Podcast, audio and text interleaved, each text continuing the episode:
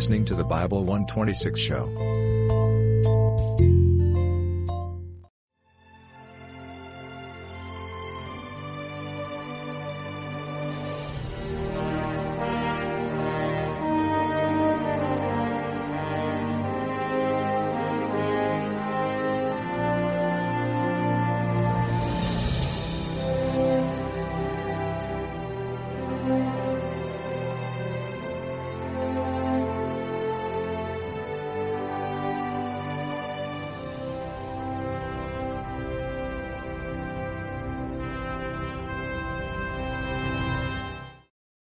Well, we're going to plunge into a review of the book of Leviticus. Now, here's a book that would seem really of interest just to uh, religious antiquarians. Most, of, most people regard this with either indifference or, in some cases, doubt. And it certainly seems distant from our lives. It hardly seems relevant to the lives that you and I uh, face day to day. So it may come as a surprise to you to discover that there are a number of biblical experts who regard the book of Leviticus as the most important book of the Bible. Sam Kellogg, Dr. Albert Dudley, and of all people, J. Vernon McGee. In fact, J. Vernon McGee says, quote, if it were possible to get the message of this book into the hearts of the people who are trying to be religious, all cults and isms would end. Close quote. Interesting remark. So let me open by asking this question. What is the most important thing in the world? What is the most important thing in the world? And I'm going to suggest that the answer to that question is holiness. Is holiness. Uh, Jonathan Edwards said it uh, he, he that sees the beauty of holiness or true moral good sees the greatest and most important thing in the world. Let's contrast holiness with happiness. All of us, whether we admit it or not, are really seeking happiness. But see, true happiness begins with holiness. Hebrews 12:14 says, "Follow peace with all men and holiness, without which no man shall see the Lord." Matthew 5:6 says, "Blessed are they who which uh, do hunger and thirst after righteousness, for they shall be filled." And uh, Charles Spurgeon made a rather dramatic uh, statement. Um, if I had my choice of all the blessings I can conceive of, I would choose perfect conformity to the Lord Jesus, or in one word, holiness. That's quite a statement. I don't ask for a show of hands, but how many of you would make that choice? Any choice of anything. Would that be your choice? That was Spurgeon's choice, and he characterized it by the way he lived. See, we want Jesus to solve our problems and carry our burdens, but we don't want him to control our lives or change our character or arrange our priorities. And that's the problem. Eight times God has said to his people, Be holy, for I am holy. And that's the key verse. Verses in, in, in, the, in the book of Leviticus, chapter 11, incidentally. Somebody came up to me tonight and was very anxious to get to chapter 11 because that was a bar mitzvah chapter for that particular person. And, uh, it, you know, it's a dietary area. We'll get into that when we in due course. But it's interesting that that emphasis is there. It's interesting that the same issue is applied to the New Testament church. In 1 Peter 1, verse 15, 16 says, But as he which hath called us, excuse me, he that has called you is holy, so be ye holy in all manner of conversation. Those, that old English term really means your total conduct, total behavior. Not conversation today means is much more narrow, but in those days it was a much broader term says, you know, paraphrasing slightly, but as he, he that hath called you is holy, so be ye holy in all manner of your behavior. Because it is written, be ye holy for I am holy. He quotes that very passage from Leviticus. Holiness is not a luxury. It's an essential, a necessity. And it's not limited to the Jews in ancient Israel. Leviticus will instruct us as New Testament Christians how to appreciate holiness and to appropriate it into our everyday lives. We're going to get that from this book, strange as it may seem. The most frequent words, of course, are predictable. Holy is used 94 times in 77 verses. And uncleanness is used 129 times in 96 verses. The book is going to have five basic themes that it's going to address. And the first of these themes deals with a holy God. What do we mean by a holy God? What is holiness? It's the primary emphasis in the Bible. The word occurs 87 times in this book. Leviticus 20, 26 says, And ye shall be holy unto me, for I, the Lord, am holy, and have severed you from all other people, that you should be mine. The word holy means set aside, set aside for him. The Hebrew word for holy in Leviticus is kodesh. It means that which is set apart and marked off, that which is different, separateness, apartness, assuredness. So that's really what it means. Are you really set apart for God? All of us have come down the sawdust trail, made a decision for Christ. That's great.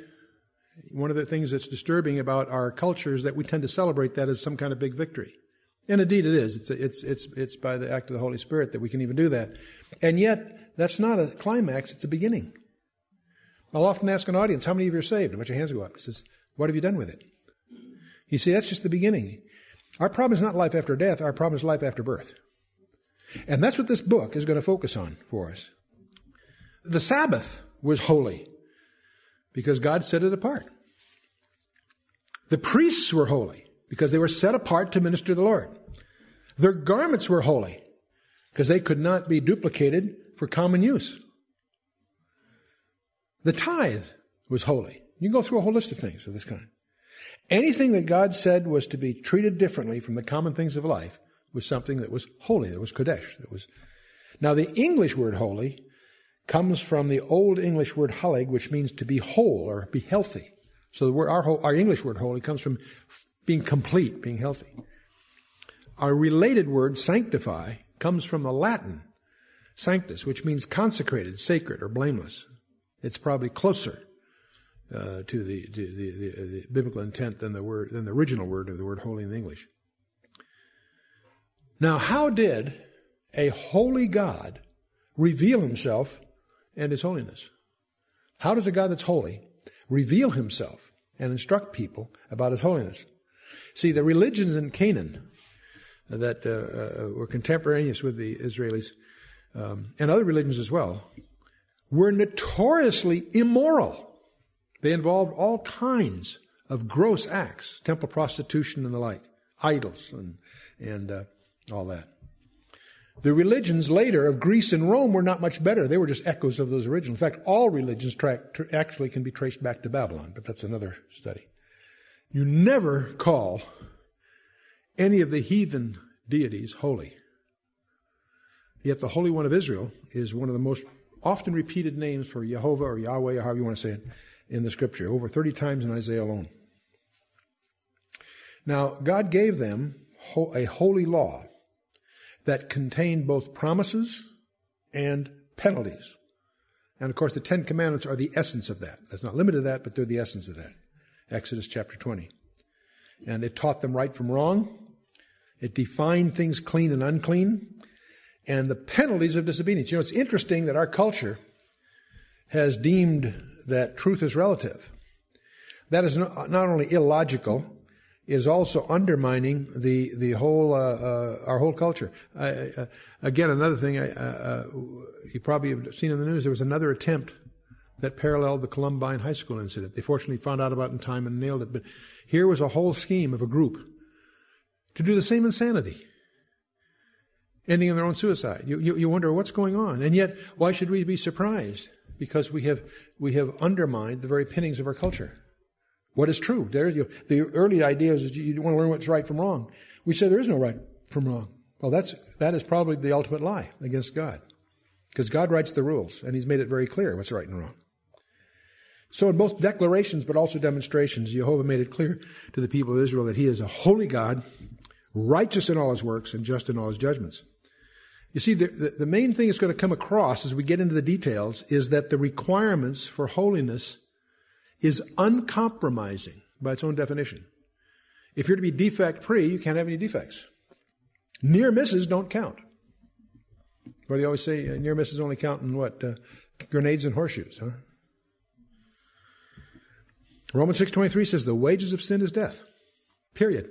No exceptions. And uh, Ezekiel says essentially the same thing. The soul that sinneth, it shall die.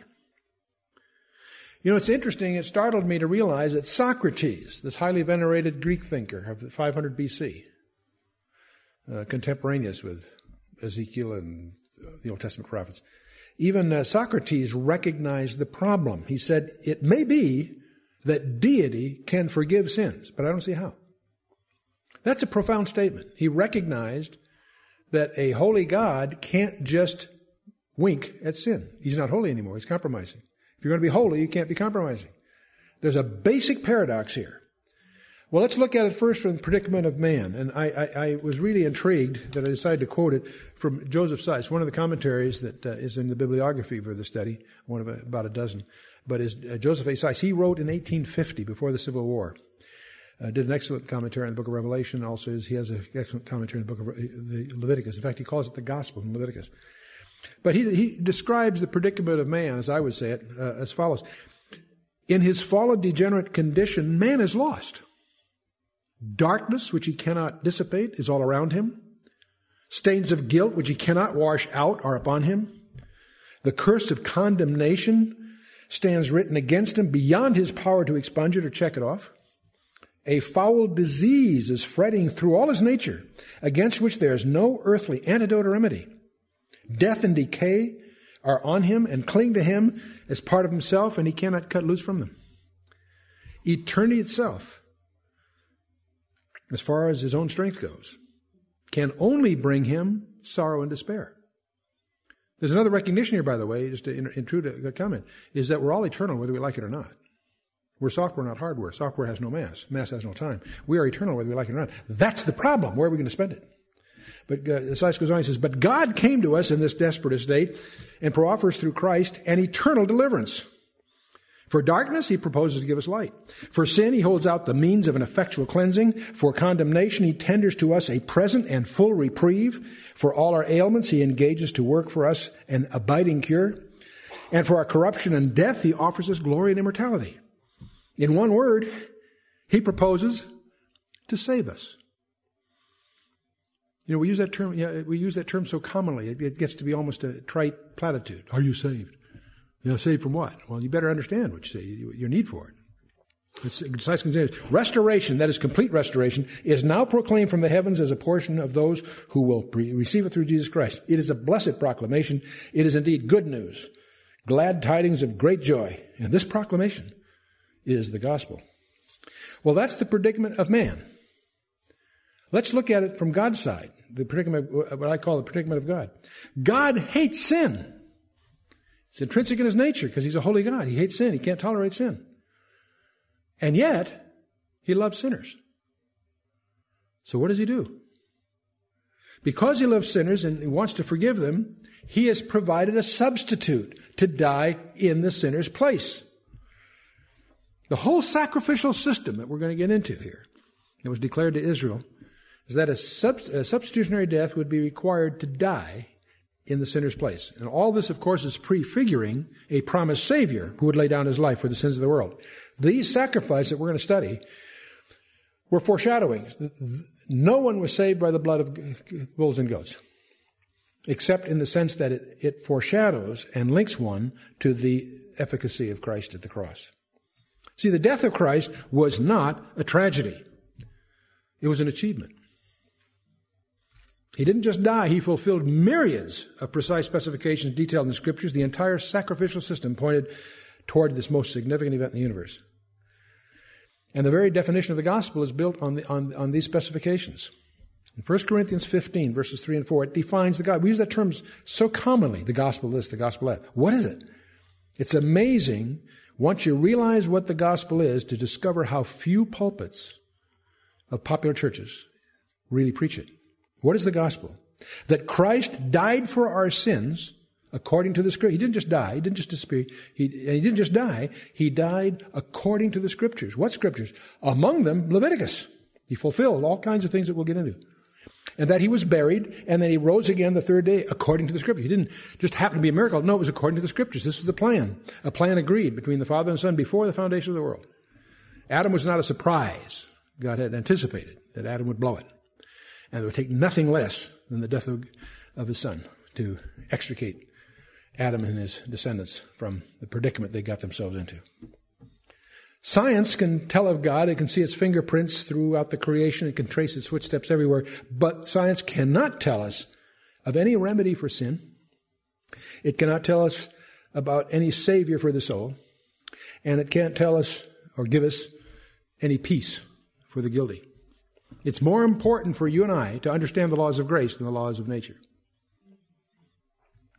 It's interesting, God has only devoted a couple of chapters to the one and it's devoted over 500 to the other. Well, that's the first of the major themes in, in, in, that we'll encounter in Leviticus, and we'll see that unfold as we go. A second one is a holy priesthood. Now, you realize, I think, the Jewish uh, priesthood belonged only to the tribe of Levi, the third son of Jacob and Leah. And uh, Levi was the father of Gershom, Kohath, and Merari, the three families of the Levites. Kohath's son Amram was the father of Aaron, Moses, and Miriam. And of course, it's the descendants of Aaron that are priests. You can't be a priest unless you have Levi genes. We always have to work that in just to get the tired pun out here. See, so all priests are Levites, but not all Levites are priests. The non-priest Levites were assistants of various kinds to the priesthood, or at least that's the concept. And uh, so uh, they were assigned all kinds of different jobs. They were sub- all Levites, by the way, were substitutes for the firstborn males of Israel all of whom were dedicated to the Lord. If you go back in Exodus 13 and Numbers 3, you'll find that the, the firstborn of anything was the Lord's.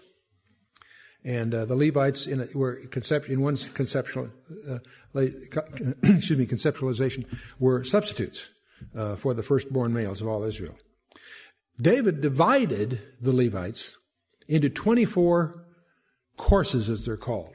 24, they're partitioned in 24 groups. And each of these then would officiate at certain times when their turn came. And because there were thousands of them, obviously.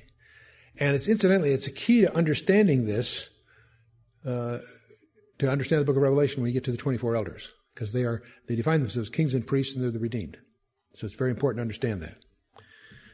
Now the title of the book Leviticus, as we have it, derives from Levi, meaning pertaining to the Levites.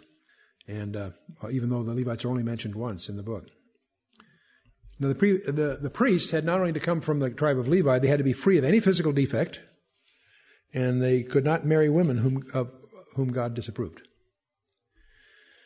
And they're subject to all kinds of laws of bathing, of garments, and diets, and details that did not apply to the common people.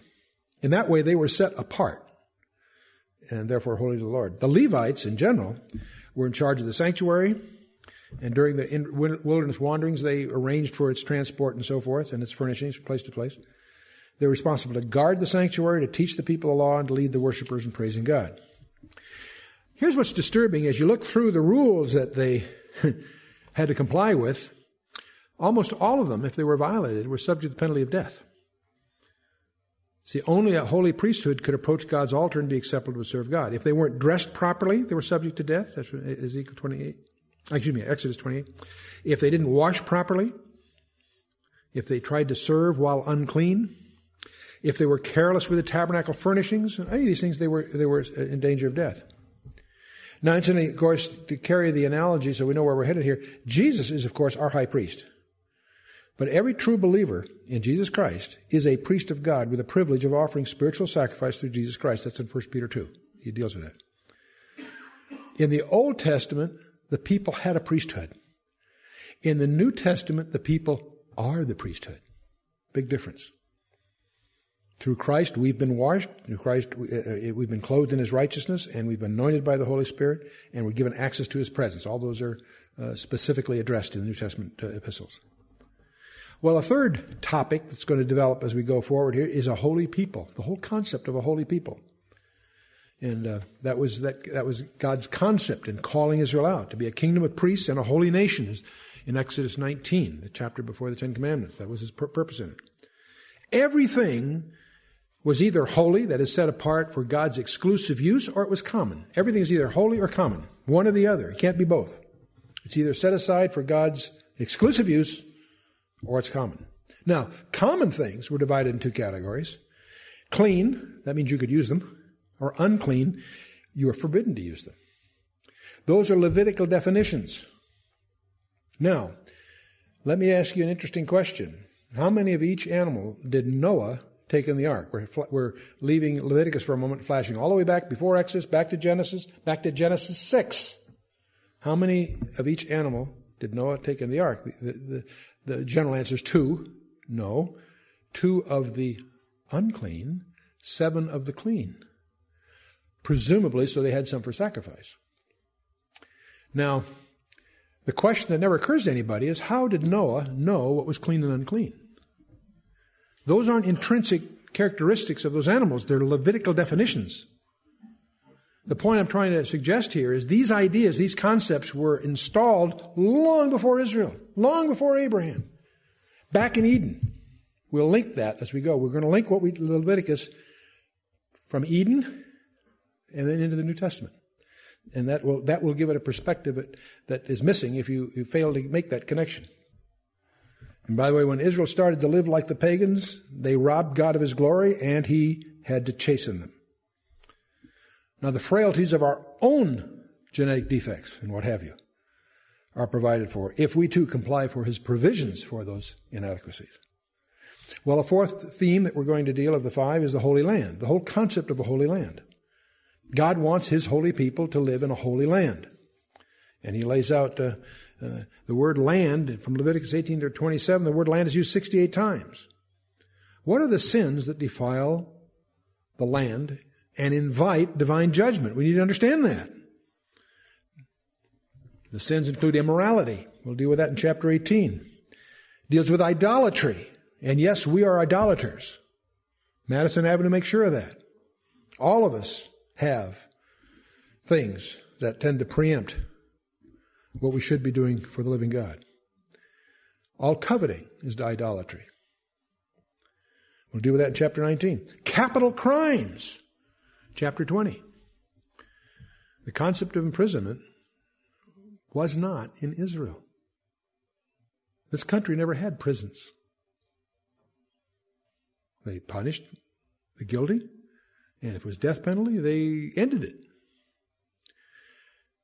Well, they didn't uh, you know, restore the guy. They're more concerned with the land and the people. Capital crimes. We'll deal with that chapter 20. Blasphemy in chapter 23. And refusing to give the land its rest. Even though man has rest one day in seven, the land had ordained rest one year in seven. And when they failed to keep that for almost five centuries, God says, You owe me 70. And that's why they went into Babylon captivity specifically to the day for 70 years. God means what he says and says what he means. You know, the more you understand God, the more you realize he means what he says, he take and, and, and says what he means, and you take him seriously. I don't like to say take him literally because then everybody says, well, figures of speech. No, there's lots of figures of speech. But still, he articulates them very clearly, and he makes, there's no ambiguity. Mark Twain said it so well. He says, it's, it's not the parts of the Bible I don't understand that bother me, it's the parts that I do understand that bother me. so when the people of Israel committed these sins, they, uh, God chose to chase them by allowing Babylon to destroy Jerusalem, take the people captive. Now, the nations of the world do not have the same covenant relationship that God had with Israel, not even the United States. But we're still responsible to obey his moral law and to use his gifts wisely. Amos deals with that in the first couple of chapters of Amos. Now, with our unique heritage, I believe you and I will be held accountable before the throne of God for our stewardship of this heritage that has come to us at such a high price, because it is so uniquely committed to Him. Scripture clearly teaches that to whom much is given, much will be required, and I think that's going to pinch a lot of Americans pretty hard. And for a long list of reasons we won't go into now, the United States, I believe, is overdue for judgment. And Thomas Jefferson summarized that too. Is that it made him, it disturbed him to realize that God is just in terms of what implications are for this country. And uh, we've talked before about how the rise and fall of nations can be plotted against the way nations treat Israel. But again, since uh, we've got a full plate, let's just keep moving. The last, the fifth of these five major themes in this book is, and it's the key theme, in effect, the climactic theme, if you will, and that's, it's a, about a holy Savior. Book of Leviticus is about a holy Savior. It lays down the requirements that He fulfilled for us. Every detail in the Bible cover to cover, points towards Jesus Christ. That's my challenge. Until you find that connection, you've got more study to do about anything you happen to pick up in the scripture. Hebrews 10:1 says, "For the law having a shadow of good things to come." The law is predictive. And Jesus said, For lo, I come, the volume of the book is written of me. That's in Psalm 47. It's also uh, quoted in, in uh, Hebrews 10. And Jesus emphasized that on the Emmaus Road. His first ministerial act after his resurrection was to conduct a seven mile Bible study. And, in verse 20, in Luke 24, in, in verse 27 of Luke 24 it says, And beginning at Moses and all the prophets, he expounded unto them in all the scriptures the things concerning what? Himself. Starting at Moses and all the prophets. Who wrote the books of Moses? Jesus tells us. All these guys writing theses in their seminaries, you can just make a nice bonfire with that stuff. Jesus told us who, who wrote the, the, the Torah. And that's that, that was that afternoon. That evening in the upper room, where they're all gathered, including the two that went to Emmaus, they came back and told the guys, wow, you should have seen what happened. We, guess who we had to dinner. Anyway, they're up there. He said, and Jesus appears to them. He says, These are the words which I spake unto you while I was yet with you, that all the things must be fulfilled which were written in the law of Moses and in the prophets and in the Psalms concerning me. Boy, the Psalms are full of prophecy. And of course, none of these are more fundamental. None of the allusions to Jesus Christ are more fundamental than those that deal with his substitutionary performance on a cross, erected in Judea, 2,000 years ago, on our behalf. See, no amount of good works, of course, or religious efforts can make a sinner holy. Only the blood of Jesus. Christ alone can cleanse us from our sins. 1 John 7, 1 7. Only a risen, glorified Savior can intercede for us at the throne of God as our advocate and our high priest. It's the only high priest that makes a difference. Fortunately, we got one right there at the throne. See, just as the nation Israel had to understand what was unclean and defiling, we have to also. And we're going to discover there's all kinds of things that can defile us that we haven't ever thought about. 1 Corinthians 7 1 says, We must cleanse ourselves from all filthiness of the flesh and spirit, perfecting holiness in the fear of God. That's what this book's going to call us to, to take holiness seriously, to understand it, to realize our, uh, uh number one, our shortcomings, and repair those through Christ. Now, what's the occasion of the book? You know, the book begins with a vav connective. That's usually translated and. In other words, it's a connective to the previous book. The previous book is the book of Exodus. In Genesis, we saw man ruined. In Exodus, we see man redeemed. In Leviticus, we see man worshiping God. You can call it the book of sanctification if you like. The kingdom of God was rejected by humanity at the Tower of Babel and uh, the world power at that time that the, the paganness continued on the earth until a few, loyal to, uh, you know, to, to, the line of Abram and his seed, uh, at last, according to the promise, were formally and finally visited at Mount Sinai, with a lot of history in there, of course. And uh, the fundamental law of the kingdom was contained in the Ten Commandments and certain applications of the, them. And it was solemnly covenanted by Israel with the sprinkling of blood there in Exodus 24. Once they did that, then Jehovah I'll call him, the unpronounceable name. We don't know how people call it Jehovah or Yahweh, whatever. Um, he gave them specifications for a, a portable sanctuary. When Charlton Heston came down from Mount Sinai, he should have had the two tables of stone in one arm. He should have had a roll, of blueprints in the other. Because he also brought down, not just the Commandments, he brought down specifications for this portable sanctuary, tent of meeting, or the tabernacle.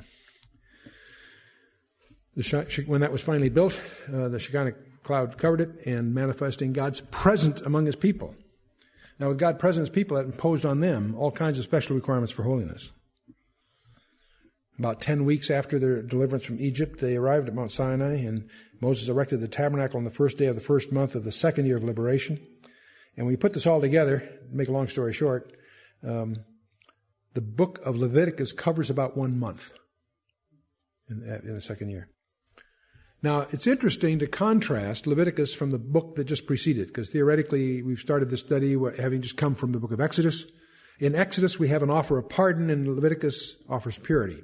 Exodus, we have God's approach to man. In Leviticus, it describes man's response to God. In Exodus, Christ is the Savior. In Leviticus, Christ is the sanctifier. In Exodus, man's uh, guilt is prominent. In Leviticus, man's defilement is prominent. In Exodus, God speaks out of Mount Sinai. In Leviticus, he speaks out of the tabernacle. He's speaking out from among them. In Exodus, man is made nigh unto God. In Leviticus, man is kept nigh unto God. So that's our warm up. Let's jump into Leviticus chapter 1. I think we'll get through a, a, one verse tonight. Give it a try.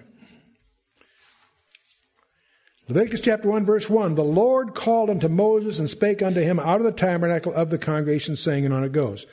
It opens up with the Hebrew word Vayikra, which means and he called. That's really way that's the that's what it's called. In the Hebrew Bible, that's what it's the book of the called. Well, what is the church? What does the word ecclesia mean? The called ones. This book has a title that should fit us. We're the called. Now, literally, denotatively, of course, it refers to uh, Israel being the called. Now, the title we use comes from the Greek translation. When the Greek, when the Hebrew uh, Bibles were translated into Greek, the so-called Septuagint version, the word Leviticus was uh, uh, uh, derived to uh, deal with the institutions committed to the priests who were of the tribe of Levi. And the Talmud also, for similar reasons, calls it the law of the priests. But you see, the real issue to me, I think it's interesting. When I discovered that, I realized, boy, that hits us right between the eyes because we are the church, we're the ecclesia, we're, we're the called out ones.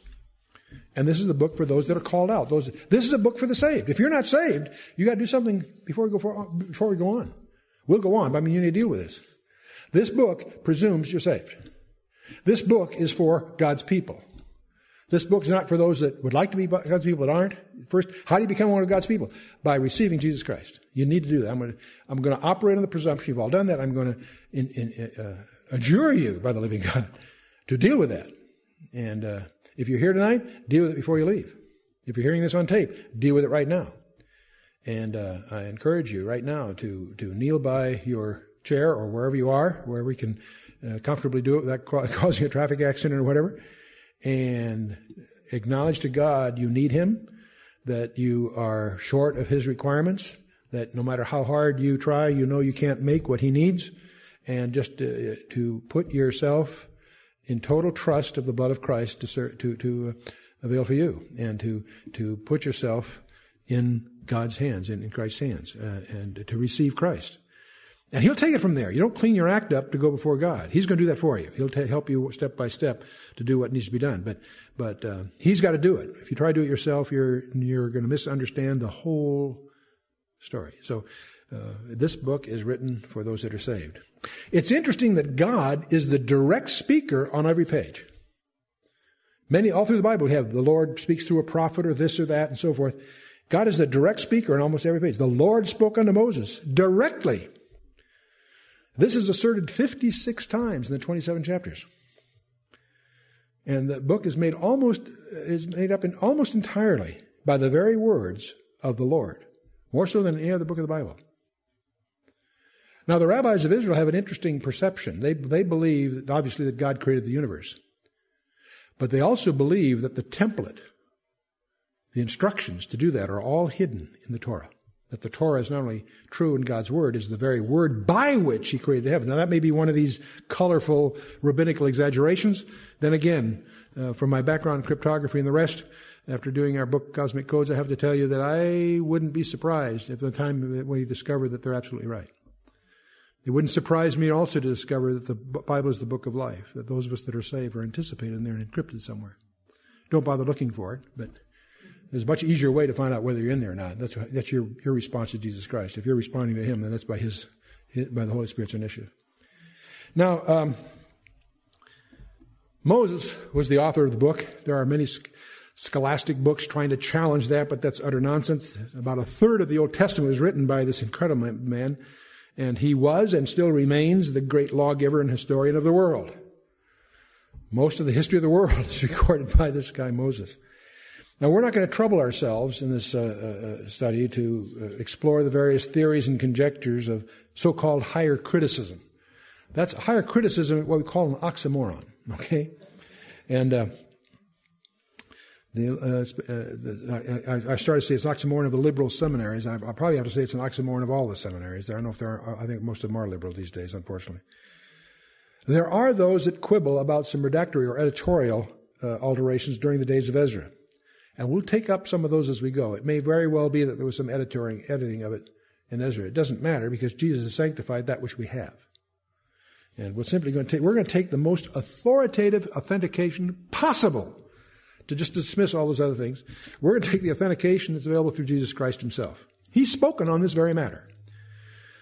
Uh, as to the Torah itself, he called it the law of Moses in Luke 24. He declared it to be such that till heaven and earth pass away, not one jot or one tittle shall pass from the law till all be fulfilled. Now, a jot or a tittle are, as I've often said, a jot is, if you saw it on a piece of paper, it looked like an apostrophe.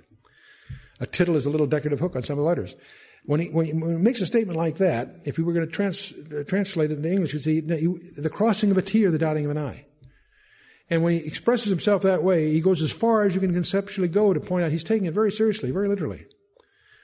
Now, his remarks about the law of Moses, would that exclude the book of Leviticus? Hardly. It's the core. There are some other laws in Exodus Numbers, but Leviticus, of course, is the core document. Was it a forgery? With 56 affirmations within it of a Mosaic origin? Jesus said if they had believed Moses, they would have also believed him in John 5. Was he including Leviticus as a forgery? And more specifically, when Jesus healed the lepers, remember in Matthew 8, he sent them to the priests on the ground that Moses had commanded this in such cases. This command is only found in Leviticus 14. So he's authenticating it by his instruction in justifying his disciples for plucking the ears of corn on the Sabbath day.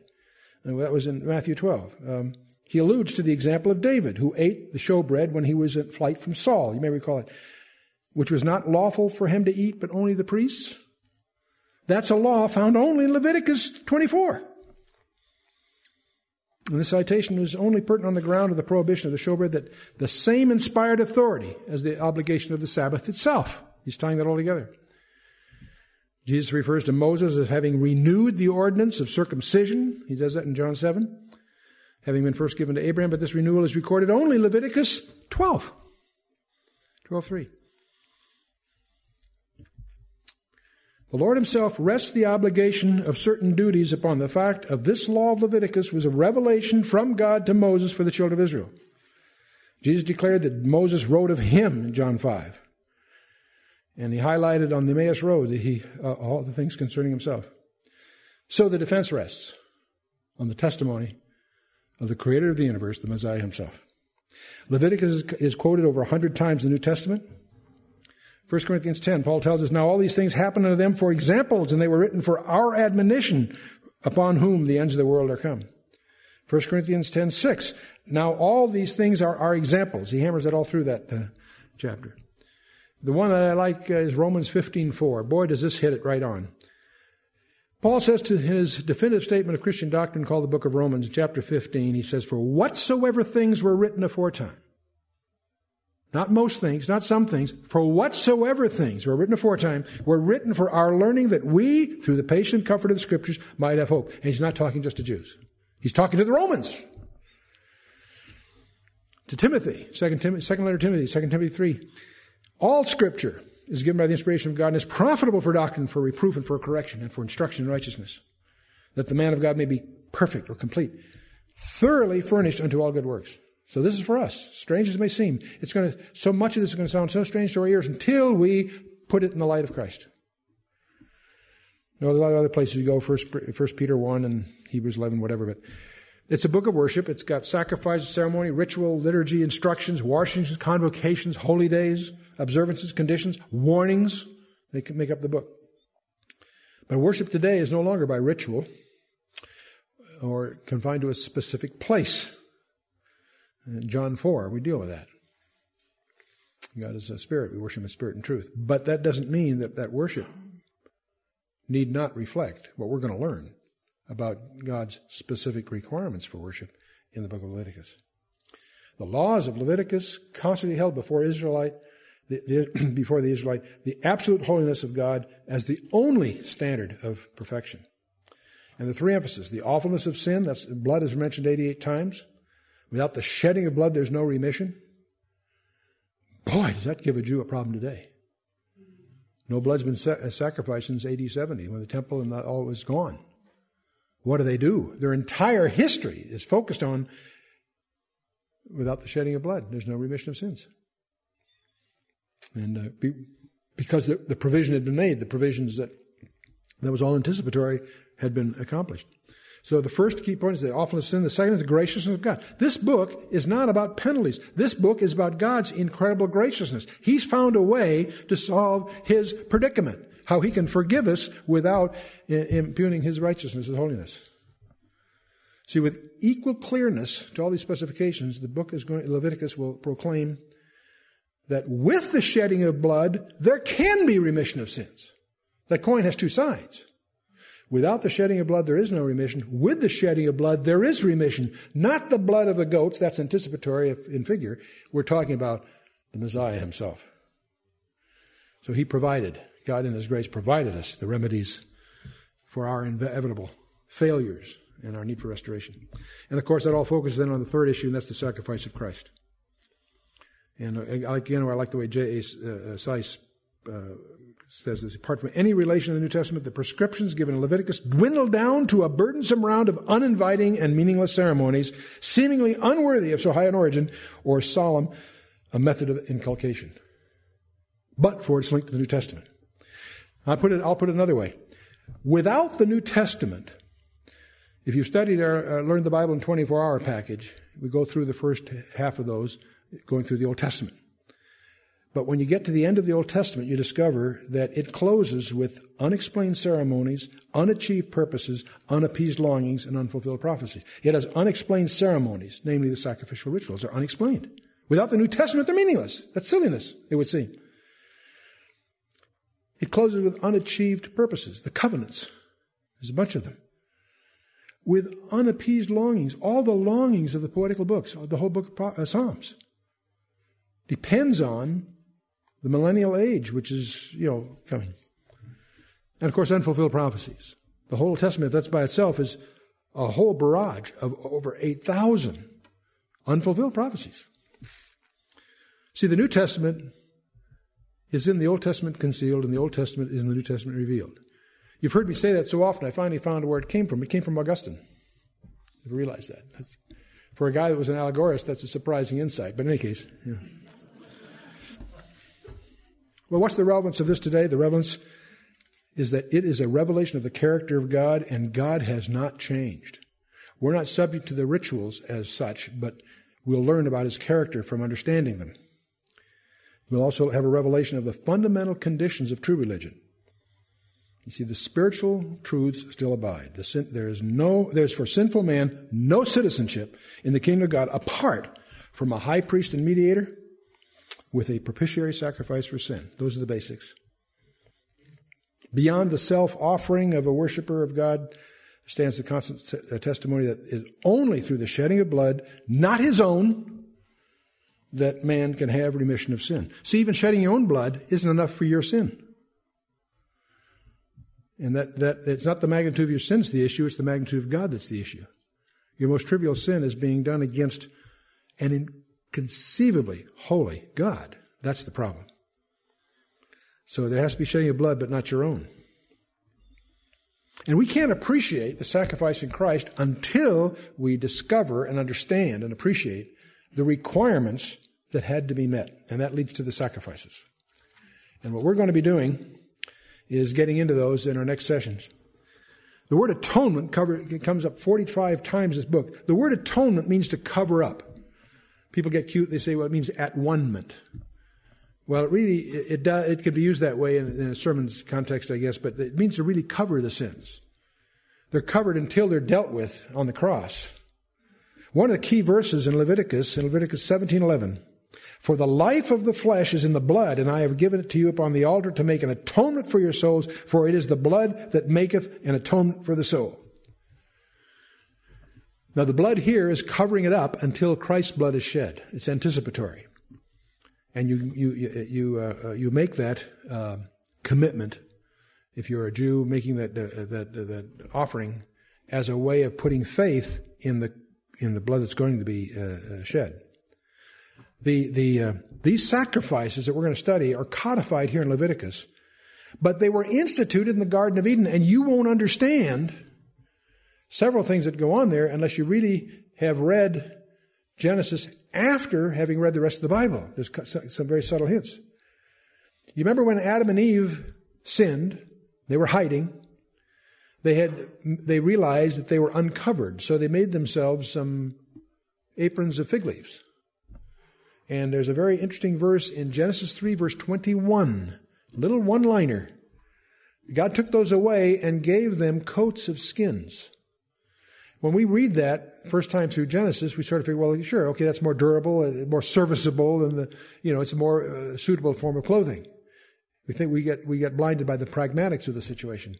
No, I believe that there's something else hidden in that verse that you'll understand when you come back to that after having studied Leviticus. No, God was teaching them about the shedding of innocent blood they'd be covered. Some innocent animals had to die. They weren't using for food yet. That comes after Noah. Innocent animals had to die to cover them. There's a, there's a, there's a object lesson there. And you won't understand chapter 4 unless you understand that because here's Cain and Abel. And Cain's all, Cain ends up murdering his younger brother because his offering was accepted and Cain's was not. Cain's would see that he happened to be a farmer and the other one happened to be a shepherd. That's not the issue. We get blinded by the fact that happened to be the professions. That's not the issue. Abel was offering the offering that had been instituted, which was a sacrificial lamb. And it was accepted. Because it's an offering of faith, because that blood of that lamb pointed to the Lamb of God. When, when John the Baptist introduces Christ publicly for the first time, he says, Behold, the Lamb of God that taketh away the sin of the world. That's an echo of the Passover lamb, but even more so, it's an echo of the lamb in Eden. Cain offered the fruits of his labor from a cursed ground. It could have been wonderful, but it's not what God specified. God means what he says and says what he means. And as Cain, as Cain felt the envy that his younger brother's offering was accepted, he, was, he murdered his brother. And we all know this rest of the story. But you may not get the dynamics there unless you get the subtlety of what those, those offerings are all about. And by the way, another part that isn't obvious, how did Cain and Abel know their offerings were accepted or not? There wasn't a priest that we know of. Fire from heaven came down and consumed the offering. There's a couple. There's two places where that's indicated. We don't. We, we have a very naive perception of of the environment they were lived in. We don't even know if it was limited. Well, that's another issue. But um, anyway, uh, the shedding of blood is the issue. Yet the shedding of animal blood couldn't change a person's heart or take away sins. But God did say that their sins were forgiven because they were forgiven in anticipation of the, the, the, the cross. The sacrifice of Jesus on the cross. And Hebrews 10, 5 through 14 hammers that home. Now, like people in churches today, uh, Jewish worships, worshipers could, in the Levitical days and following, merely go through the motions at the altar without putting their heart into it. And that, uh, that meant, of course, that God hadn't truly forgiven them, because that's an issue of the heart. That's true today. Many people are very diligent going to church, but their heart's not really in it. They do it as a matter of rote, of procedure. God does not want our sacrifices, He wants our obedience in our heart. That's what He's after. There were six basic offerings that we're going to explore in the next couple of chapters that could be brought to the tabernacle. Actually, you can make a list. There's actually, believe it or not, you go to Encyclopedia Judaica and so you'll find about 17 different kinds of offerings. But you'll also discover many of those are derivatives of a basic group of six. Some even say five, and I'll explain that when we get to them. But um, there are, they can be, these six offerings can be classified in three categories. The first category deals with your commitment to God.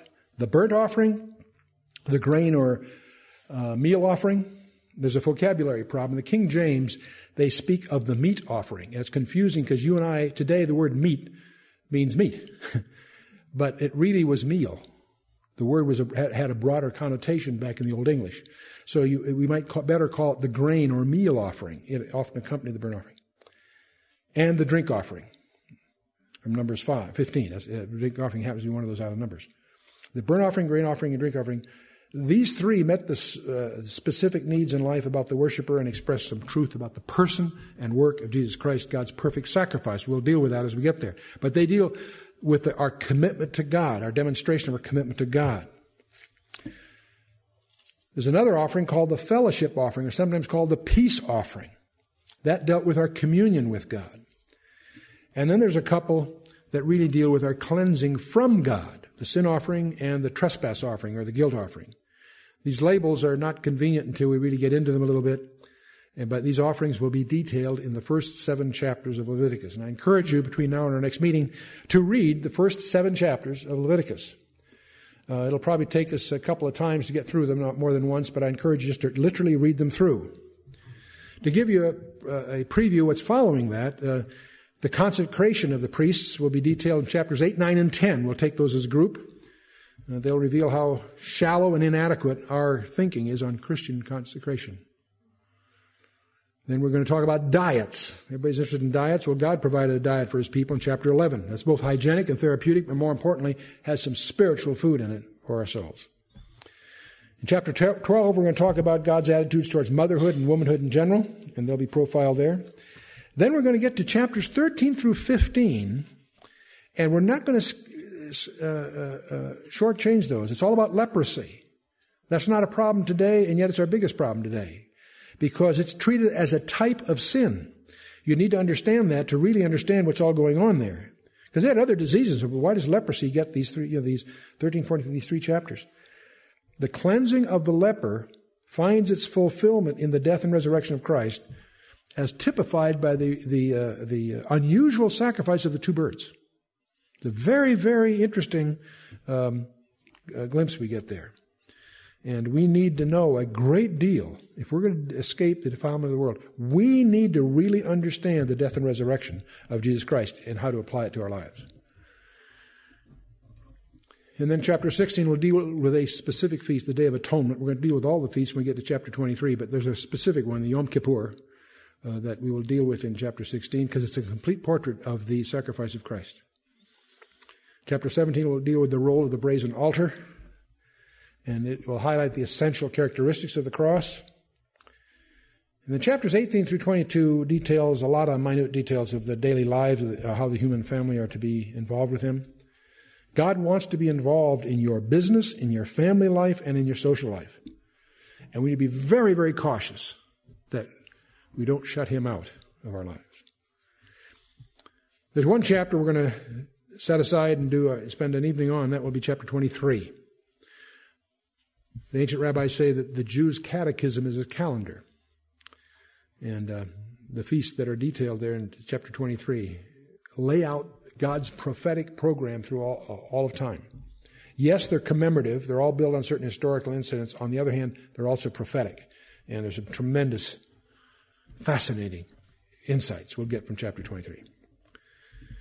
Chapter 24 through 27 will be an interpretation of the promised land, its checkered history, and an insight into its prominence in God's future program. It's going to be surprising to discover Leviticus is actually a book of prophecy. It's going to be very timely because of all the international meddling and all the controversies of Israel's right to the land, which dominates global politics today. It's going to have a different perspective when we get through the, this book. Uh, just a quick word about hermeneutics. What's, what's our interpretive approach here? Because, but the, the book of Hebrews is our, our primary commentary. I've availed myself of a substantial library and commentaries, but I can tell you candidly, the core of all of this is the book of Hebrews. We, it, that, that, that interprets the book of Leviticus more eloquently and more authoritatively than any of the others. The examples of types here are a model for guidance in other cases. You can't make just types out of the air. You want to be very cautious of that. But where types are there are authenticated as they are in uh, Hebrews, uh, it's uh, it's very useful. Analogies, allegories, and types prove nothing, but they do declare and open up our understanding to the text like nothing else uh, does. And uh, the, uh, the typical character of the ordinances are affirmed that the tabernacle was an example and shadow of heavenly things in Hebrews 8. And the sacrifices prefigured better sacrifices than these, even the one offering him who put away sin by the sacrifice of himself, Hebrews says in Hebrews 9. And the holy times and seasons are declared a shadow of things to come by Paul in Colossians 2, 16, 17. You see, but there's more coming. See, we all talk about Yom Kippur and the cross. Let me ask you some questions. Um, we've seen the type of the Day of Atonement fulfilled when uh, you know, entering the heaven, heavens were entered by a high priest. But in the type, he came out again after that to bless the people. Has he done that yet? Mm-mm. That hasn't been fulfilled. Has he yet proclaimed absolution of sin to guilty Israel? Not yet, but he will. In the time of Israel. How about the Feast of Trumpets and that of the ingathering of the harvest? Have they been fulfilled yet? No, they haven't been. What about that consummate uh, type of all, the year of Jubilee? We talk about it, we read about it, and yet, how does that lay out in terms of a predicted, a predictable prophetic period? Leviticus looks forward to the most incredible future yet to come, where all the requirements of holiness will be met. So fasten your seatbelts. It's going to be a very exciting and highly privileged excursion, God willing, the Holy Spirit being with us. Let's stand for a closing word of prayer.